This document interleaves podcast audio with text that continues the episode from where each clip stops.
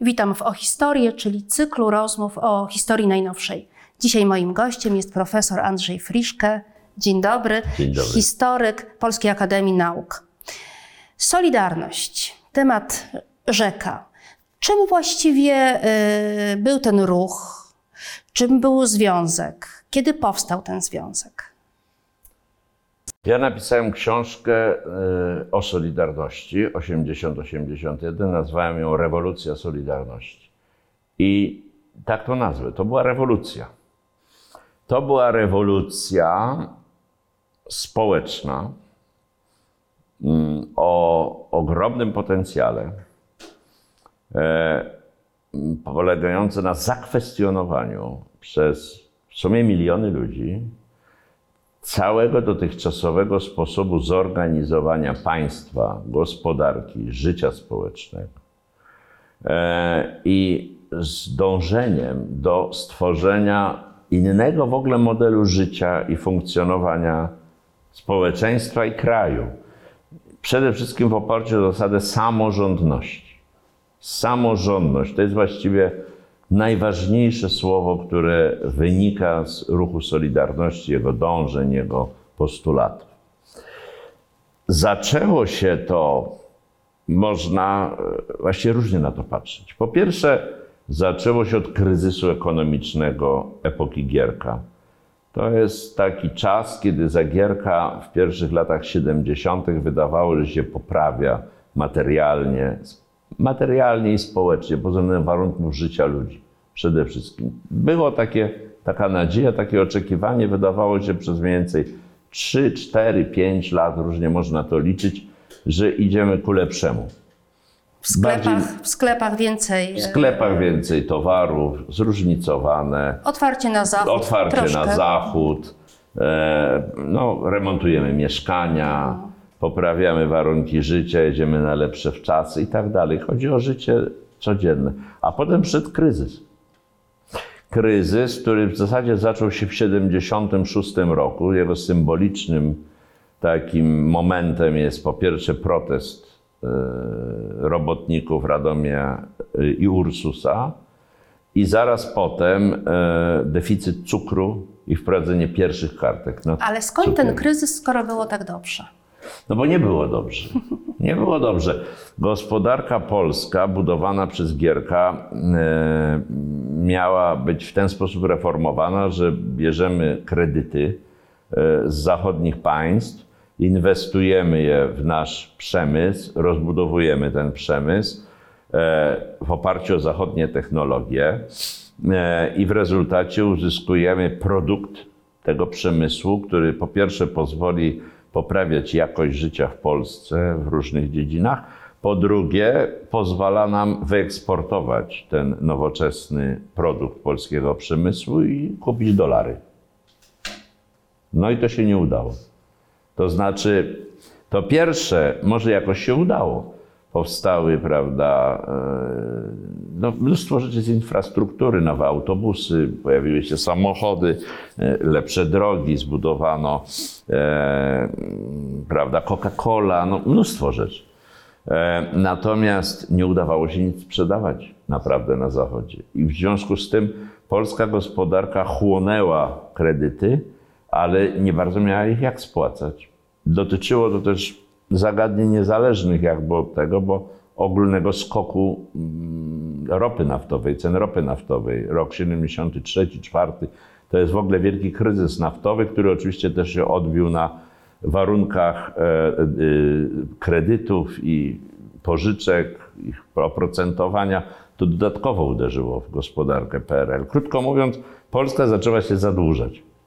Ten dług do roku osiemdziesiątego dojdzie do dwudziestu miliardów dolarów, co było bardzo wielką wtedy, wielkim obciążeniem i właściwie uniemożliwiającym coraz bardziej import różnych rzeczy potrzebnych właśnie dla zapełnienia sklepów, a zarazem e, też pozbywania się tego, co można było sprzedać za granicą, na przykład mięso albo cukier.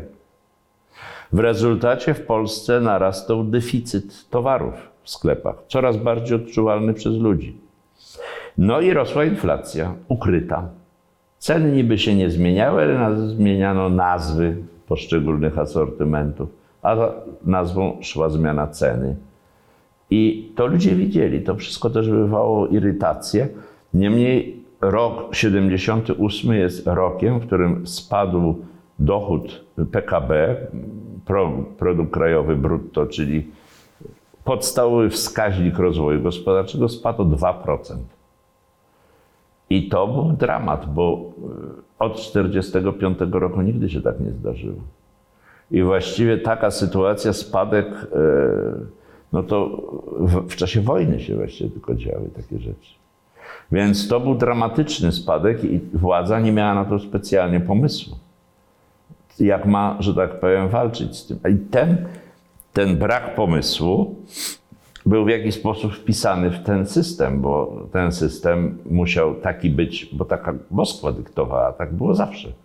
Gospodarka całkowicie państwowa, scentralizowana, z osobną walutą, e, prawda, ale za to powszechne zatrudnienie, e, płace niskie, ale dla każdego, mnóstwo rzeczy. Tak. Społeczeństwo odczuwało to jako, jako coś bardzo złego, ten kryzys, jako utratę nadziei. A zarazem przyszły dwie inne rzeczy z innej sfery. Po, dru- po, po pierwsze funkcjonowała opozycja demokratyczna. Od siedemdziesiątego szóstego roku powstanie Komitetu Obrony Robotników. Oto się pojawia grupa nie taka duża, oczywiście to było raptem kilkaset osób tak naprawdę działających, ale jednak, którzy wprost i jawnie kwestionują system i się nie boją. Płacą za ten protest, za drukowanie bibuły, ulotek, czasopism, inicjowanie na przykład niezależnych czy wolnych związków zawodowych. Płacą swoją cenę, są wyrzucani z pracy, są zatrzymywani na czterdzieści osiem godzin, są rewizje w ich mieszkaniach. Ale, ale to już nie są takie represje, jak były w latach pięćdziesiątych. Oczywiście, ale to nie są represje, które, które by były, uniemożliwiały w ogóle działalność, prawda? Wła- a dlaczego takich represji nie ma? Bo w Związku Radzieckim były. A dlatego, że władza właśnie chce mieć te kredyty z Zachodu. Więc nie może przedstawiać siebie jako kraj ostrych represji. Chce mieć po swojej stronie Kościół, żeby nie był zbuntowany za bardzo. I w ogóle chce utrzymać pokój społeczny, a więc nie chce ryzykować ostrych konfliktów, które zawsze idą za represjami. W sumie zatem powstała taka sytuacja, że coraz więcej ludzi się, się ośmielało do sprzeciwiania się władzy, do rozpowszechniania nielegalnych druków, drukowanych gdzieś w piwnicach, do mówienia, że prawda, ten system jest zły, do wzywania do samoorganizacji społecznej, co robił KOR, Komitet Samoobrony Społecznej KOR, wzywający do samoorganizowania się grup obywateli. Wszystko to powodowało w pewnych grupach, nie mówię, że w całym społeczeństwie, ale istotnych grupach, zmianę świadomości i gotowość do stawiania pewnych żądań. No i trzeci czynnik zasadniczej wagi, wybór Jana Pawła drugiego na papieża w siedemdziesiątym ósmym roku, a potem jego pielgrzymka do Polski w siedemdziesiątym dziewiątym.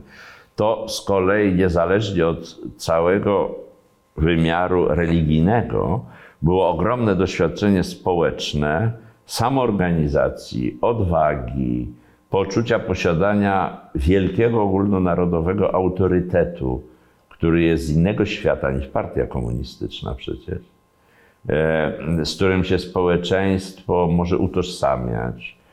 Takie poczucie też, że mamy takiego wielkiego adwokata w Rzymie, który wobec całego świata za nas mówi. Wszystko to miało swoje znaczenie i tworzyły też taką podstawę psychologiczną do tego, co się zdarzy w sierpniu. No a w sierpniu zdarzyło się, zdarzyły się strajki. Mówimy o sierpniu tysiąc dziewięćset osiemdziesiątego roku. Zdarzyły się strajki, najpierw na Lubelszczyźnie, czyli tu, gdzie teraz jesteśmy. Strajki w Lublinie, strajk węzła kolejowego i tego, co było związane z zakłady naprawcze taboru kolejowego. To był wielki strajk. Jeden z największych w historii chyba, no przynajmniej dziesięciolecia. I to jest pierwszy moment, kiedy właściwie ten system lekko zadrżał. Lekko zadrżał, no ale udało się negocjacjami doprowadzić do uspokojenia atmosfery, do zakończenia strajku. No ale w czasie tych negocjacji zostały zakwestionowany mandat oficjalnych związków zawodowych. Tych, które były monopolistą, które były jedynymi związkami zawodowymi, jakie w ogóle istniały w Polsce od tysiąc dziewięćset czterdziestego ósmego roku. Całkowicie kontrolowanymi przez partię. Ten mandat został zakwestionowany i tu, że tak powiem, uzgodniono wolne, wolne wybory do ogniw związkowych. Lublin jest ważny jako taki moment przygotowania, natomiast naprawdę uderzył ten strajk czternastego sierpnia w Stoczni Gdańskiej, wywołany przez grupę wolnych związków zawodowych Bogdana Borusewicza, Lecha Wałęsy, Anny Walentynowicz, którzy byli częścią ruchu KOR-u. Byli już znani. Podpisywali, wydawali gazetki Głos Robotnik Wybrzeża. Uczestniczyli w nielegalnych demonstracjach w rocznicę strzelaniny pod bramą Stoczni w siedemdziesiątym roku. Demonstracje w siedemdziesiątym ósmym, siedemdziesiątym dziewiątym. Tam w siedemdziesiątym dziewiątym roku tysiące ludzi zobaczyły Lecha Wałęsę. Po raz pierwszy, bo on przemawiał pod bramą Stoczni na Wielkim Wiecu paru tysięcy robotników i on tam wygłosił takie pamiętne wtedy słowa o tym, że potrzebujemy wolności związkowej, ale też potrzebujemy pomnika poległych stoczniowców i jeżeli tego władza nam nie da, to za rok przyjdziemy każdy z kamieniem i sami ten pomnik tu wzniesiemy. Przeciwko czemu zastrajkowała Stocznia? Stocznia zastrajkowała w momencie, kiedy Annę Walentynowicz, jedną z czołowych postaci tego zbuntowanego ośrodka robotniczego, czyli wolnych związków zawodowych, próbowano zwolnić z pracy. Próbowano ją zwolnić z pracy dlatego, że władza się jej bała i uważała, że ona może wzniecić strajk. No to ją zwolnili i doczekali się tego, że to zwolnienie stało się powodem strajku. Przede wszystkim w obronie Anny Walentynowicz, ale oczywiście też podpisania, podniesienia płac i z tymi hasłami podstawowymi czternastego sierpnia rozpoczęto strajk w Stoczni Gdańskiej, przygotowany detalicznie przez Bogdana Borusewicza. No i strajk sierpniowy w ciągu paru godzin ogarnął Stocznię i rozpoczęły się rozmowy pomiędzy dyrekcją Stoczni a wybranym komitetem strajkowym z Lechem Wałęsą na czele. Następnie dołączyli przedstawiciele władzy centralnej do tych rozmów. O, to już daleko. To jeszcze. To daleko, ale, no, ale musimy to, mhm. bo nie możemy przecież zagadać znowu godziny o samym sierpniu. W związku z tym, tak, znaczy strajk sierpniowy miał kilka faz. Mhm. Pierwsza faza to jest strajk samej Stoczni. Zakończony podpisaniem porozumienia szesnastego sierpnia dotyczącego właśnie podwyżek płac, przywrócenia Walentynowicz do pracy, wzniesienia pomnika poległych stoczniowców oraz prawa tworzenia wolnych związków zawodowych w stoczni, niezależnych od władzy.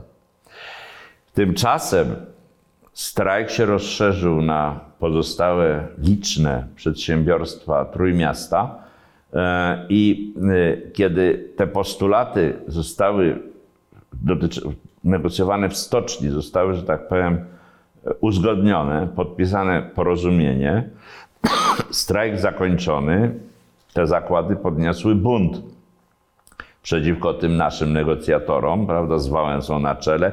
Jakże to? My też chcemy, my też chcemy swoich spraw uzgodnić, wynegocjować, podpisać, chcemy podwyżek, chcemy różnych żądań. Tych żądań było bardzo dużo, rozmaitych, dotyczyły one sfery ekonomicznej przeważnie, ale też stało się popularne hasło własnych, niezależnych związków. I w rezultacie szesnastego sierpnia ci delegaci ściągali do stoczni, gromadzili się w stoczni i jakby wymusili, żeby strajk kontynuować. W następnych dniach powstanie Międzyzakładowy Komitet Strajkowy, pierwszy komitet w ogóle w historii, skupiający wszystkie strajkujące zakłady miasta. To jest pewna rzecz niezwykła, ona wcześniej nigdy nie miała miejsca, że wszystkie strajkujące zakłady danego miasta powołały jeden wspólny komitet, który był gotów negocjować z władzami postulaty wszystkich. No i te postulaty, czyli dwadzieścia jeden postulatów na czele z utworzeniem wolnych związków zawodowych, prawem do strajku, bezpieczeństwem strajkujących i w ogóle uczestników protestu, no i wieloma innymi postulatami, które składają się na tą listę dwudziestu jeden. Władza oczywiście próbowała przyczekać ten strajk. Nie zdecydowała się na uderzenie siłowe w obawie przed rozlewem krwi, możliwymi wielkimi komplikacjami. Czego się bardzo obawiano po doświadczeniach grudnia siedemdziesiątego roku. Tak jest, bardzo się tego obawiano, ale Gierek i ludzie skupieni wokół niego pamiętali też doświadczenia grudnia siedemdziesiątego roku. I to były dla nich doświadczenia też dramatyczne i w zasadzie prowadzące do utraty władzy, wymiany ekipy kierowniczej. I nie, nie chcieli ryzykować rozlewu krwi, brutalnych starć. Liczyli na przeczekanie, przekupienie, złamanie solidarności strajkujących. Stąd po pierwsze trwano na przeczekanie. Propaganda, prawda, radiowa, telewizyjna i lokalna miała zniechęcać robotników do kontynuowania strajku. Po drugie, próbowano wprowadzić rozłam, czyli nie chcieli rozmawiać z ludźmi M K S-u, wiedząc, że to jest opozycja. Wałęsa, Gwiazda, Walentynowicz. To przecież oni wiedzieli, że to są ludzie opozycji. Chcieli ich jakby izolować i spróbować przeciągnąć strajkujące zakłady na swoją stronę i im oferować większe podwyżki, lepsze warunki za cenę złamania solidarności. To się chwilowo wydawało, że się może udać, ale ostatecznie się nie udało. I ci, którzy udali się na te rozmowy, wrócili z powrotem do stoczni. I w zasadzie władza już od tej pory wiedziała, że jednak musi rozmawiać z strajkującymi. Wysłano tutaj e, e, wicepremiera Jagielskiego. To była postać dosyć znana i długo obecna w kierownictwie partii, jeszcze od czasów Gomułki, doświadczony działacz, ekonomista zresztą. E, no i on będzie prowadził rozmowy ze strajkującymi, przy czym po stronie strajkujących od dwudziestego trzeciego bodaj sierpnia jest obecna reprezentacja z Warszawy doradców. Kim Tadeusz są? Mazowiecki, Bronisław Geremek przywieźli list podpisany przez sześćdziesiąt cztery osoby z Warszawy, e, ludzi związanych z opozycją umiarkowaną. Chorowców tam nie było, ale z umiarkowaną opozycją i oni I oni postulowali po prostu rozmowy i kompromis pomiędzy władzą a strajkującymi, bo obawiali się, że rzeczywiście może dojść do rozlewu krwi. Ten był rodzaj presji na władzę, żeby nie weszły w konfrontację siłową ze strajkującymi. No ale też to było poparcie postulatu wolnych związków zawodowych i innych postulatów jako należnych robotnikom uprawnionych do osiągnięcia, no i do negocjacji jako jedynego sposobu wyjścia z konfliktu politycznego. Mazowiecki i Geremek stanęli na czele delegacji, na czele komisji ekspertów, która pomagała M K S-owi w tych negocjacjach, które się rozpoczęły i odegrała zasadniczą rolę. Zasadniczą rolę. Zasadniczą rolę dlatego, że oczywiście przecież ci robotnicy, kiedy przyszło do poważnych negocjacji, no nie mieli wiedzy prawniczej e, dotyczących struktur organizacyjnych na szczeblu szerszym niż, powiedzmy, swój zakład. E, delegacja e, tych ekspertów, komisja ekspertów ułatwiała, umożliwiała, a wręcz w niektórych wypadkach sama, że tak powiem, wynegocjowywała, oczywiście w pełnej konsultacji z prezydium M K S-u, czyli strajkującego, kolejne punkty porozumienia.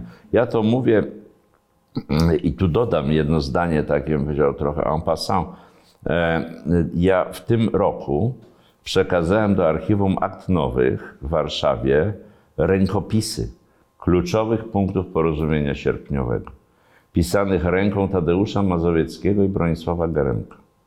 To jest jakby dowód namacalny, to można dotknąć, jak te zapisy o powstaniu niezależnych, samorządnych związków zawodowych, ze wszystkimi tymi określeniami, czym one mają być, żeby zachowywały niezależność, wolność, samorządność, jak one powstawały przy tych stolikach negocjacyjnych. No i ostatecznie to się skończy podpisaniem porozumienia. trzydziestego pierwszego sierpnia porozumienia sierpniowe zostały podpisane. I co one zakładały? One zakładały powstanie niezależnych, samorządnych związków zawodowych w każdym zakładzie pracy, w którym sobie załoga tego życzy. Niezależne związki zawodowe, niezależne od partii i administracji, od dyrekcji. Samorządne, to znaczy, że same te związki wybierają swoich liderów, swoje zarządy i samorządzą się. Niezależnie od tego, że działają w systemie, bo systemu strajk nie mógł zmienić od razu, w którym rządzi kierownicza rola partii. Wszędzie rządzą komitety partyjne. Dyrektor też jest przez partię powoływany. A jednak w tych przedsiębiorstwach związki zawodowe, niezależne i samorządne są samorządną organizacją. Podpisano porozumienia i wydawałoby się, że legalizacja tego niezależnego, samorządnego związku zawodowego Solidarność jest kwestią formalną. Tymczasem tak się nie stało. Tak jest. Po pierwsze, powstanie Solidarności to jest proces jednak. On trwa krótko. No, powiedzmy, główną datą jest siedemnastego września, czyli dwa tygodnie z kawałkiem od podpisania porozumień. Bo podpisanie porozumień wywołało we wszystkich właściwie miastach wielki ruch samoorganizacji. W różnych miejscach, w fabrykach, w rozmaitych zakładach, w szpitalach, w szkołach, na uczelniach. Wszędzie, że tak powiem, ludzie próbowali tworzyć nowy związek, wiedząc, że w Gdańsku powstanie, to i u nas musi powstać. W ten sposób w całej Polsce powstały cały szereg, kilkadziesiąt komitetów założycielskich związków zawodowych poszczególnych regionów. Na Mazowszu, w Małopolsce, na Lubelszczyźnie, region środkowo-wschodni, w Poznańskim, region Wielkopolska, na Dolnym Śląsku i w małych miasteczkach, Kędzierzyn-Koźle na przykład. Region Piła, region. Takie malutkie też. Ci ludzie wreszcie poczuli się u siebie. Poczuli się no, u siebie w tym sensie, że mają prawo Wpływ. do wolnej samoorganizacji. Mogą tworzyć coś dla siebie. Nie słuchać tam komitetu czy dyrektora, tylko tworzyć coś, co jest nasze, naszą organizację. I siedemnastego września w Gdańsku zjechali się delegaci z całej Polski, tych tworzących się związków i tam postanowili stworzyć jeden związek. To znaczy nie likwidować tych organizacji regionalnych. One zachowały nadal swoją podstawę jako organizacje regionalne, autonomiczne, ale wszystkie one tworzyły jeden związek pod nazwą N S Z Z Solidarność. I to była niespodzianka dla strony rządzącej.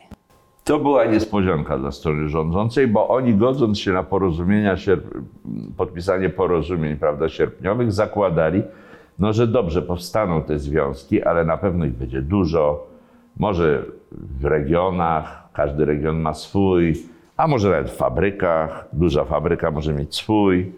W, w rezultacie ten przeciwnik będzie bardzo rozproszony i będzie można go rozgrywać. Będzie można tam gdzieś jakichś przywódców pozyskiwać, przepłacać, może, że tak powiem, ich w inny sposób korumpować, skłócać, zaczną się konflikty w regionach i władza uzyska kontrolę nad całą sytuacją. Nie będzie, że tak powiem, zepchnięta w narożnik. Tymczasem powstanie Wielkiego Związku, który już w grudniu będzie miał dziewięć milionów członków, oznaczało, że oto władza w zamyśle monopolistyczna, taka jaka była od zawsze, od tysiąc dziewięćset czterdziestego czwartego roku, nagle staje wobec zorganizowanego społeczeństwa. dziewięć milionów pracujących, większość pracujących w miastach. W tym wielkie twierdze, wszystkie te wielkie zakłady, pracy, pra, zakłady pracy, które często zatrudniały po kilkanaście tysięcy ludzi, to tam dominuje Solidarność. Ich próby podejmowane, żeby tworzyć no, takie, prawda, konkurencyjne organizacje, branżowe związki zawodowe, no, skończyły się marnym sukcesem. To nie znaczy, że one w ogóle nie miały znaczenia, ale nie w tych kluczowych miejscach. Solidarność dominowała, a zatem władza znalazła się w sytuacji zorganizowanego społeczeństwa. I postanowiono utrudnić rejestrację. Tak jest. Postanowiono utrudnić rejestrację. To miało miejsce jeszcze w październiku, kiedy jeszcze nie wydawało się, że już taka wielka organizacja powstaje. Jeszcze oni się mogli łudzić, że to jeszcze nie będzie takie wielkie. Ale być może również z tego powodu postanowiono zagrać tą rejestracją tak, żeby jakby wyizolować tych e, radykałów. Bo władza się posługiwała takim schematem, że robotnicy to robotnicy, no, zawrócili im w głowach, utworzyli, chcą mieć niezależność, ale przecież oni sobie rady nie dadzą.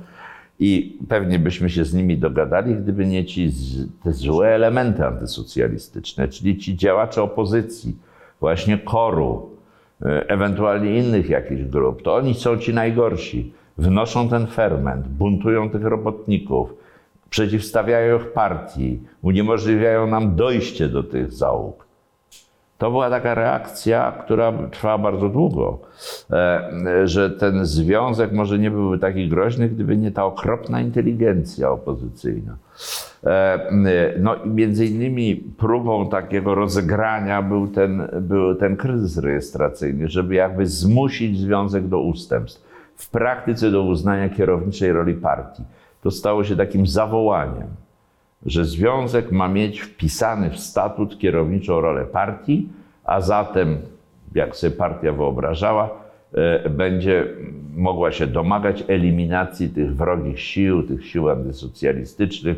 Uznajecie kierowniczą rolę partii, musicie wyrzucić tam ekstremistów, różnych Kuroniów, Michników, Lityńskich, prawda, czy Czumów ze związku. No, ale związek oczywiście nie był zdolny, nie był skłonny, miał siłę, miał poczucie siły, żeby mu partia wpisywała coś do statutu. Stąd był pierwszy ostry protest, groźny, on groził rzeczywiście poważnym strajkiem, no i w rezultacie władza się cofnęła. cofnęła. Ale tam zastosowano taki wytrych troszkę. Tak, uzgodniono w kuluarowych rozmowach, o których nikt nie miał prawa wiedzieć, parę osób, one się odbyły, że e, Solidarność dołączy aneks do statutu, a w tym aneksie będą główne pierwsze punkty porozumienia sierpniowego, gdzie rzeczywiście zostało napisane, że związek jest niezależny i samorządny, ale sytuacja uznaje, że w kraju kierowniczą rolę pełni P Z P R, bo to było przeniesienie z konstytucji i to na tym władzy bardzo zależało. I zgodzono się, żeby to było w aneksie, ale w aneksie, a nie w statucie. I to był ten kompromis, który umożliwił zarejestrowanie dziesiątego listopada osiemdziesiątego roku N S Z Z Solidarność, co miało zasadnicze znaczenie, bo ludzie może nie rozumieją, dlaczego taka konieczna rejestracja. Nie tylko dlatego, żeby dochować prawa, że się jest legalnym, ale to umożliwiało na przykład założenie konta w banku. To umożliwiło negocjacje, żeby uzyskać stałą siedzibę. Już nie mówię, że pieczątki. Czyli problem etatów, legalności, no, całe mnóstwo rzeczy było konieczne, żeby ten związek mógł zacząć normalnie funkcjonować. Musiał być zalegalizowany. No i zalegalizowany został, no i się rozwinął, jak powiedziałem, w dziewięć milionów do Bożego Narodzenia. Jaka była ta Solidarność pierwszego roku? Mówimy o karnawale Solidarności. Tak, no mówi się o karnawale Solidarności w tym sensie, że rzeczywiście ludzie mieli poczucie wolności.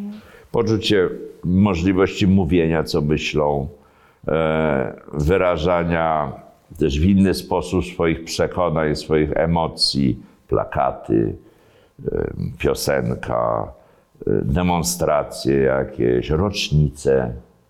No łącznie z tym, że, że, że prawda, szesnastego grudnia osiemdziesiątego roku będzie odsłonięty słynny pomnik. Zjechały wtedy delegacje z całego kraju.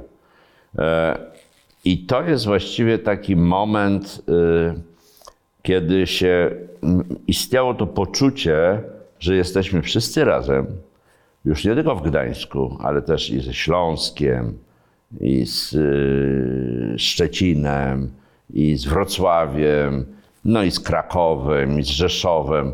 Wszyscy jesteśmy razem, jesteśmy jednym ruchem, jedną solidarnością.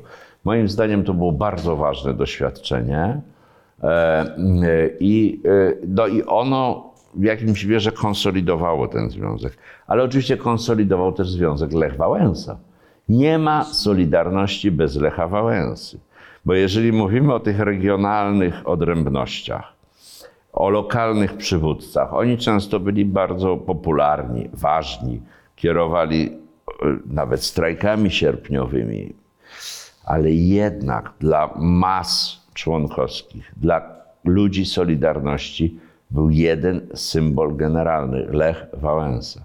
Ten, który stał na czele strajku sierpniowego, który podpisywał porozumienie i który również z natury swojej osobowości, swojego robotniczego emploi, z, łącznie z tym, prawda, że mówił trochę tak, że nie wszyscy wiedzieli dokładnie o co chodzi, ale to było, ale jednocześnie mówił rzeczy ważne. To znaczy czasem mówił bardzo nieskładnie, ale to się przebijało, co jest najistotniejsze. No i ta osobowość lidera, która była I ta osobowość lidera. Za Wałęsą szły miliony. I tak jak dzisiaj często jest Wałęsa gumkowany, obśmiewany, to jest niezwykle krzywdzące, dlatego że ten ruch prawdopodobnie miałby dużo mniejszą zdolność bycia razem. Szybciej by się rozpadł na różne skonfliktowane regiony, ambicje, grupy społeczne, gdyby nie ten symbol Lecha Wałęsy, no, który nie był tylko symbolem, był symbolem, ale jednocześnie był realnym liderem.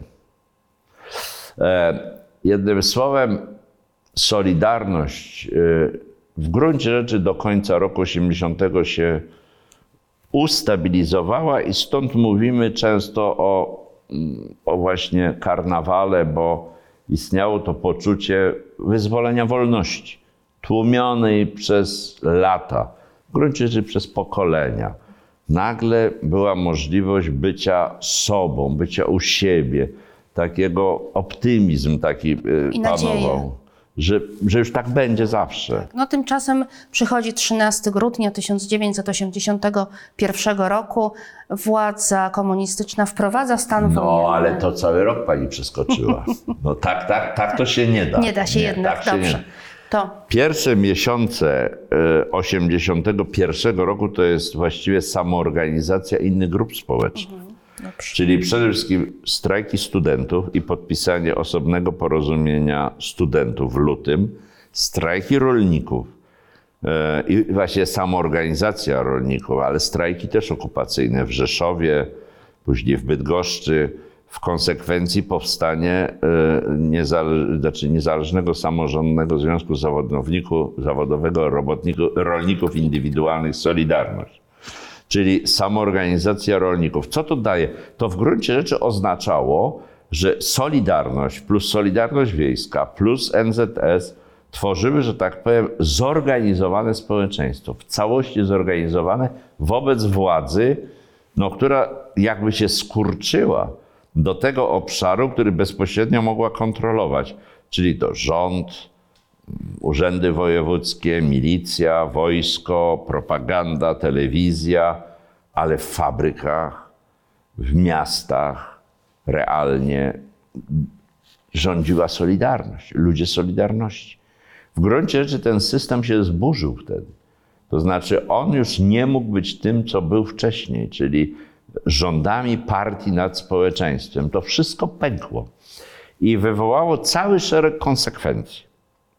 Po pierwsze, wielką irytację aparatu partyjnego i ludzi władzy, ludzi partii, którzy uważali, że to jest jakiś przejściowy kryzys, zaraz powinno wrócić to, co jest normalne, czyli że my wszystkim rządzimy. A tu tymczasem idzie w drugą stronę. To była ogromna frustracja tych dygnitarzy większych i mniejszych, łącznie z jakimiś naczelnikami niewielkich miast czy gmin, gdzie też była solidarność. Nagle oni się musieli liczyć z ludźmi, słuchać żądań, odpowiadać na to. To było ciężkie doświadczenie. Z drugiej strony, z drugiej strony mieliśmy niepokój Związku Radzieckiego, że oto Polsce rozsypuje się system, rozsypuje się system, że partia traci kontrolę nad społeczeństwem i to jest zaraza. I jednocześnie z Moskwy bezustannie od jesieni trwał nacisk na rządzących w Polsce komunistów, żeby oni zrobili z tym porządek. Przestali tolerować taką wolność. A jeśli nie, to co? Czy to były jakieś konkretne groźby? Były. Czy... były. Były, były. No, takim szczytowym momentem tych gruźb to jest posiedzenie Układu Warszawskiego w grudniu, państw stron Układu Warszawskiego w grudniu roku osiemdziesiątego w Moskwie, gdzie Polska została wezwana na tak zwany dywanik. Czyli przyszła się tłumaczyć, co tu się u was, towarzysze, dzieje. Socjalizm jest zagrożony, kierownicza rola partii jest zagrożona. Jak długo zamierzacie to tolerować? Co zrobicie? I temu towarzyszyło, że tak powiem, stwarzanie wrażenia, i tu jest spór pomiędzy historykami, czy rzeczywiście Moskwa zamierzała wprowadzić wojska do Polski, czy tylko starała się zrobić takie wrażenie, że wprowadzi wojska do Polski, żeby wymusić twarde reakcje ze strony aparatu władzy. No ale aparat władzy nie był w stanie do twardych reakcji doprowadzić, a wręcz następne miesiące przyniosły właśnie strajki rolników, strajki studentów, krzepnięcie Solidarności i cofanie się systemu i kontroli partii nad społeczeństwem, co z kolei wywoływało kolejną irytację w Moskwie i wreszcie wielką próbę starcia, która miała miejsce w marcu roku osiemdziesiątego pierwszego, kiedy prawda, doszło do pobicia Jana Rulewskiego w Bydgoszczy, czyli lidera tamtejszej Solidarności, w odpowiedzi do ogłoszenia gotowości strajkowej w całej Polsce. I wydawało się, że sytuacja idzie w kierunku konfrontacji, czyli dojdzie do strajku generalnego ze strony Solidarności. No a po stronie władzy, czy tam w zapleczu władzy, były wielkie manewry z udziałem wojsk sowieckich i dojdzie do masakry. Ta obawa była realna i ona była podstawą tego, że ze strony przywódców Solidarności, z jednej strony, z drugiej strony e, bardziej umiarkowanych działaczy P Z P R, doszło do ostatecznie wynegocjowania kompromisu. Kompromisu, który kończył groźbę strajku generalnego. No i obiecywał, że to pobicie Rulewskiego, no tam będzie, prawda, postępowanie, To wszystko się oczywiście okazało mało skuteczne. Do tej pory do końca nie wiemy, co było przyczyną tej, tej, tych zachowań w Bydgoszczy i kto za tym ostatecznie stał. Natomiast groźba konf- konfrontacji została zatrzymana. Rosjanie byli wściekli, co wiemy z zachowanych dokumentów. No, a Solidarność uzyskała następne parę miesięcy życia.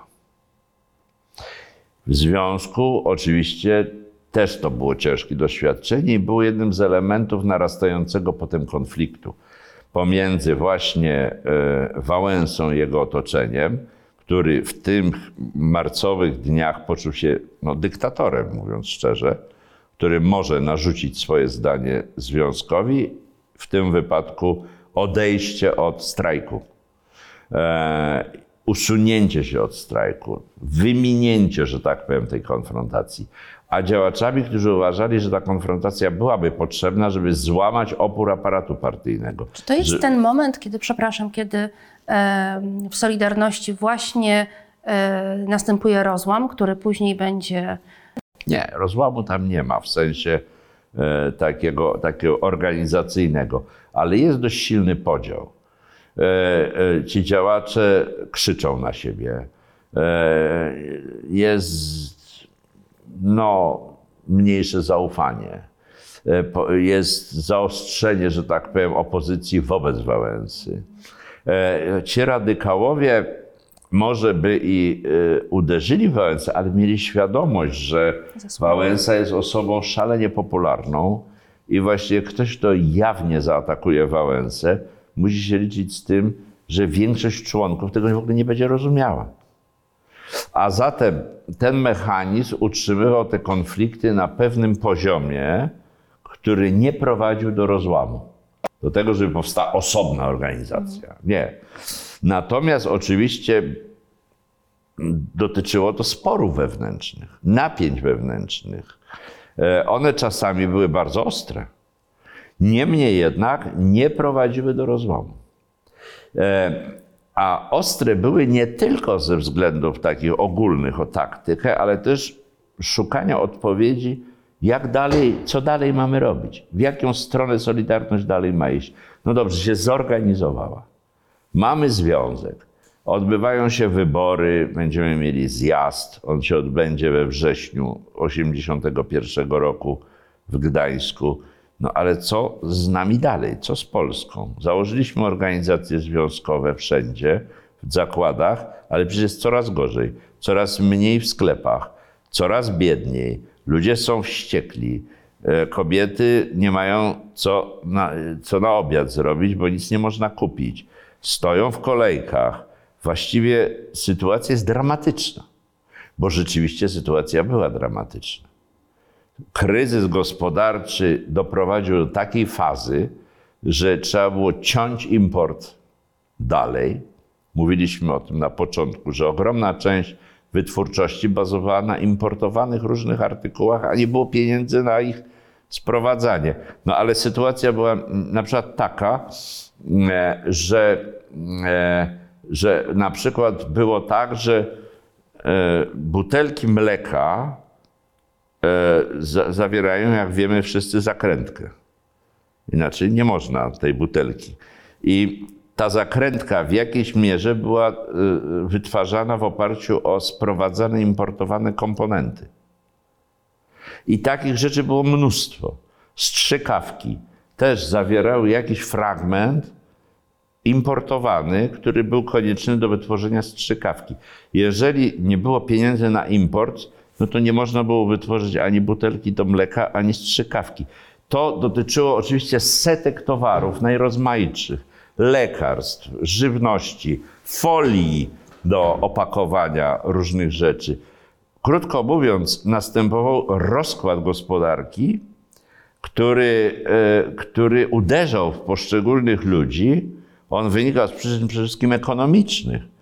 No ale, ale oczywiście władza się broniła w ten sposób, mówiąc, no przecież Solidarność jest za to odpowiedzialna, bo strajkuje, bo nie chce dłużej pracować, bo tracimy godziny pracy. No to był też taki spór, na który Solidarność też próbowała odpowiedzieć, co w tej materii można zrobić, i dochodziła do wniosku, lato roku osiemdziesiątego pierwszego jest tutaj kluczowe, że trzeba dążyć do zmiany systemu gospodarczego, systemu zarządzania, a zatem stworzenia niezależnych przedsiębiorstw samorządowych.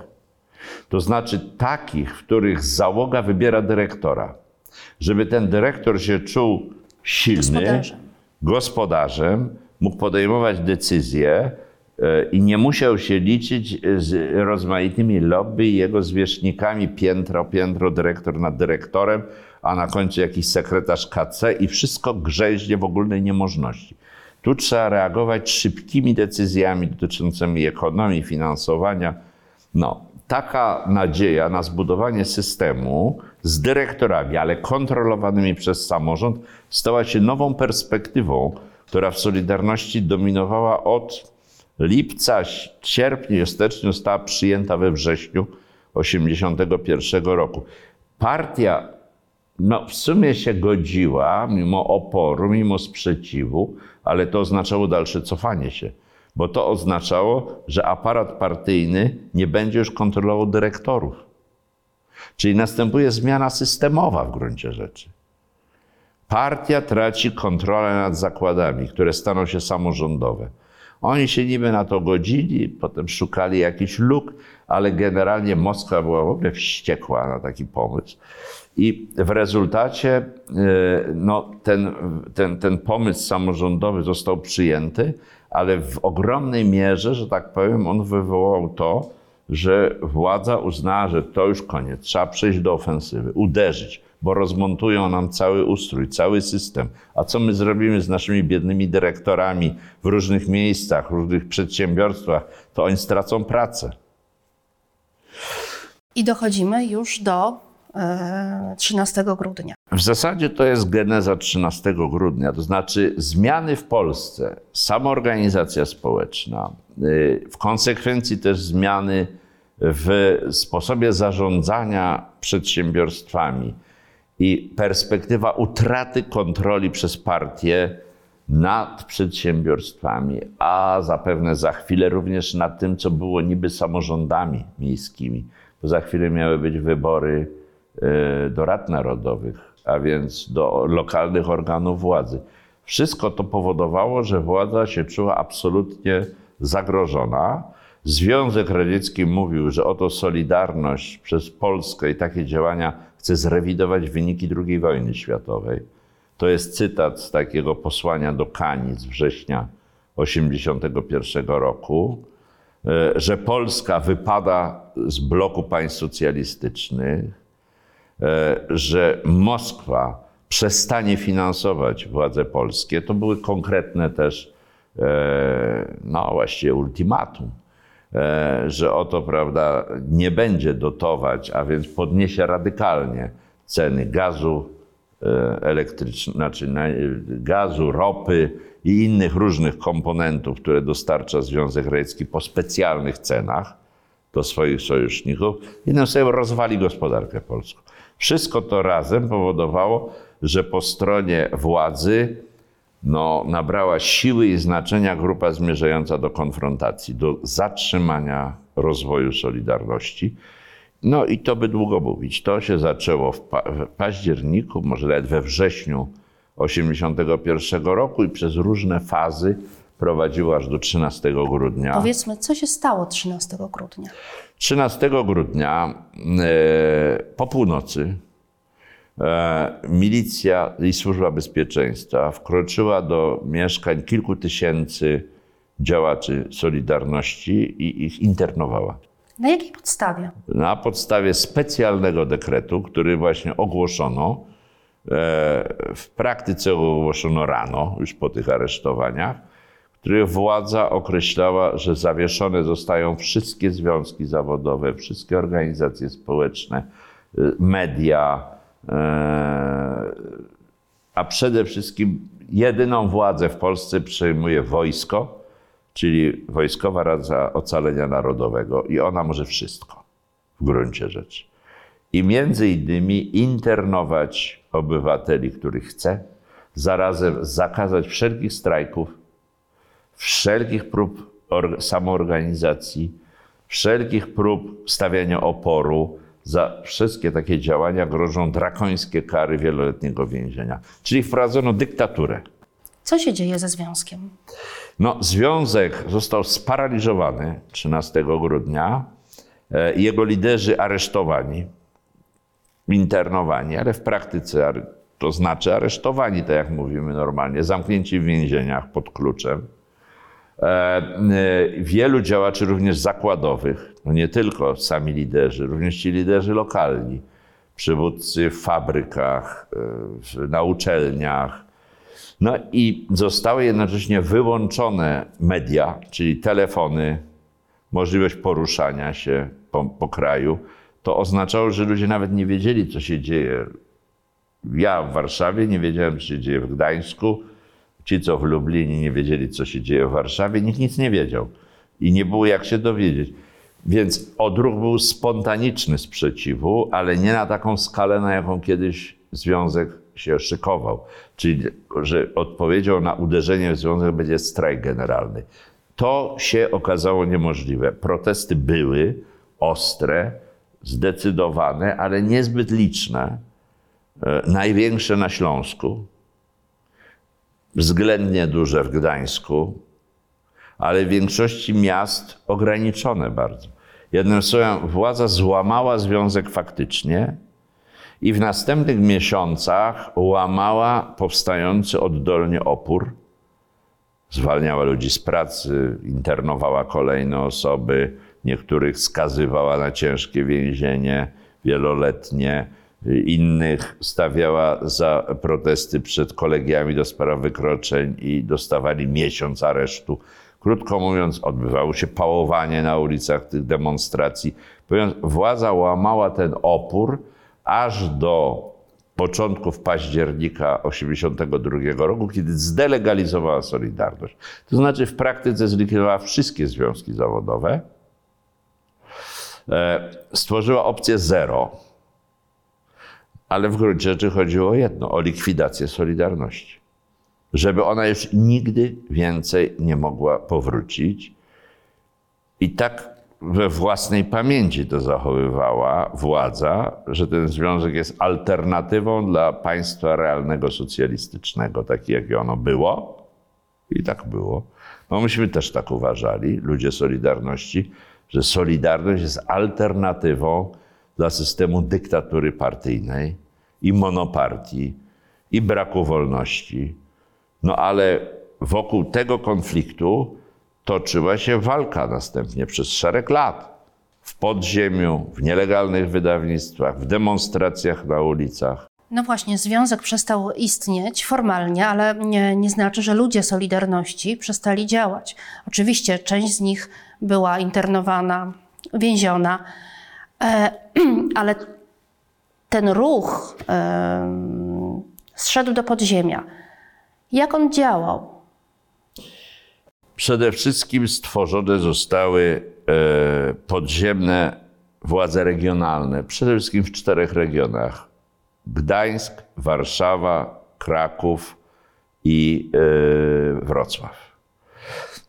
Najsilniejsze regiony z największą liczbą robotników, kluczowe, robotnicy przecież byli kluczowi, najważniejsi. I działacze wybitni z tych regionów, zdolni, że tak powiem, do skupienia ludzi również w warunkach oporu i nielegalności. Te cztery regiony zawiązały w kwietniu osiemdziesiątego drugiego roku porozumienie. Powstała tymczasowa komisja koordynacyjna T K K, i ona koordynowała protesty. Koordynowała protesty i nadawała im formy i też metody. Czyli na przykład, że nie zostanie przekroczona zasada non-violence. Możemy się z milicjantami bić na ulicach, ale nie możemy do nich strzelać. Nie możemy używać terrorystycznych metod. Zatem nawet w najbardziej drastycznych momentach, kiedy emocje sięgały zenitu, kiedy Solidarność walczyła o, już nawet nie to, że przetrwanie, bo już została zniesiona, ale o, że tak powiem, zaprotestowanie przeciwko tej przemocy, to jednak ta przemoc też była ograniczona, to znaczy bez rozlewu krwi. Ten rozlew krwi oczywiście miał miejsce ze strony władz, prawda? Nie możemy o tym zapomnieć. Były ofiary w Lubinie, były ofiary w Nowej Hucie. No, potem zamordowano księdza Popiełuszkę, to jest troszkę co innego, ale, ale niemniej, że tak powiem, sytuacja się nie wymknęła spod kontroli, że w Polsce nie nastąpiła krwawa faza wydarzeń, co w wielu krajach innych miało miejsce, nie tylko w krajach trzeciego świata, ale na przykład właśnie w Irlandii Północnej. Wydawało się, że to jest groźba realna, że, prawda, ten ruch pójdzie zduszony, prześladowany, pójdzie w kierunku Ira. Nie, to się nic takiego nie stało. I to jest po pierwsze świadomość ludzi Solidarności, bardzo mocna zasada non-violence, bez przemocy, oddziaływania Kościoła jak najbardziej. Nie wolno stosować przemocy, nie wolno zabijać i nie wolno być bezgranicznym, że tak powiem, w nienawiści do przeciwnika. No i oczywiście rangi moralnej i politycznej przywódców opozycji, którzy, którzy nawet jeżeli takie, a pojawiały się takie sygnały, że może ku temu iść, potrafili panować nad swoim regionem, nad swoim ruchem, nad młodzieżą, często bardzo wzburzoną, i gasić taką, takie sytuacje, że nie doszło do y, ekstremizacji tej walki. No bo oczywiście, jeżeli by Solidarność zaczęła strzelać czy zabijać, to reakcja władzy byłaby też jednoznaczna. By ta sytuacja poszła w kierunku strasznym. Na szczęście tak się nie stało. Y, rola Kościoła też tu była bardzo ważna i samego papieża. Powiedzmy o niej trochę. Y, Kościół po trzynastego grudnia był oczywiście zaskoczony tą sytuacją, która nastąpiła, i przyjął taką metodę łagodzenia groźby jeszcze większego konfliktu.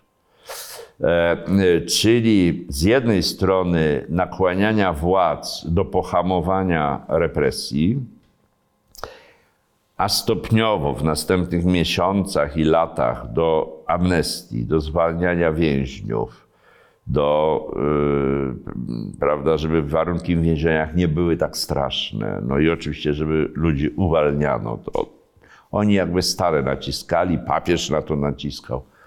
E, a z drugiej strony hamowania opozycji, tej radykalnej, żeby ona, że tak powiem, nie stała się yy, dominująca. Kościół właściwie jasno dawał do zrozumienia, że wszyscy radykałowie to są szkodnicy.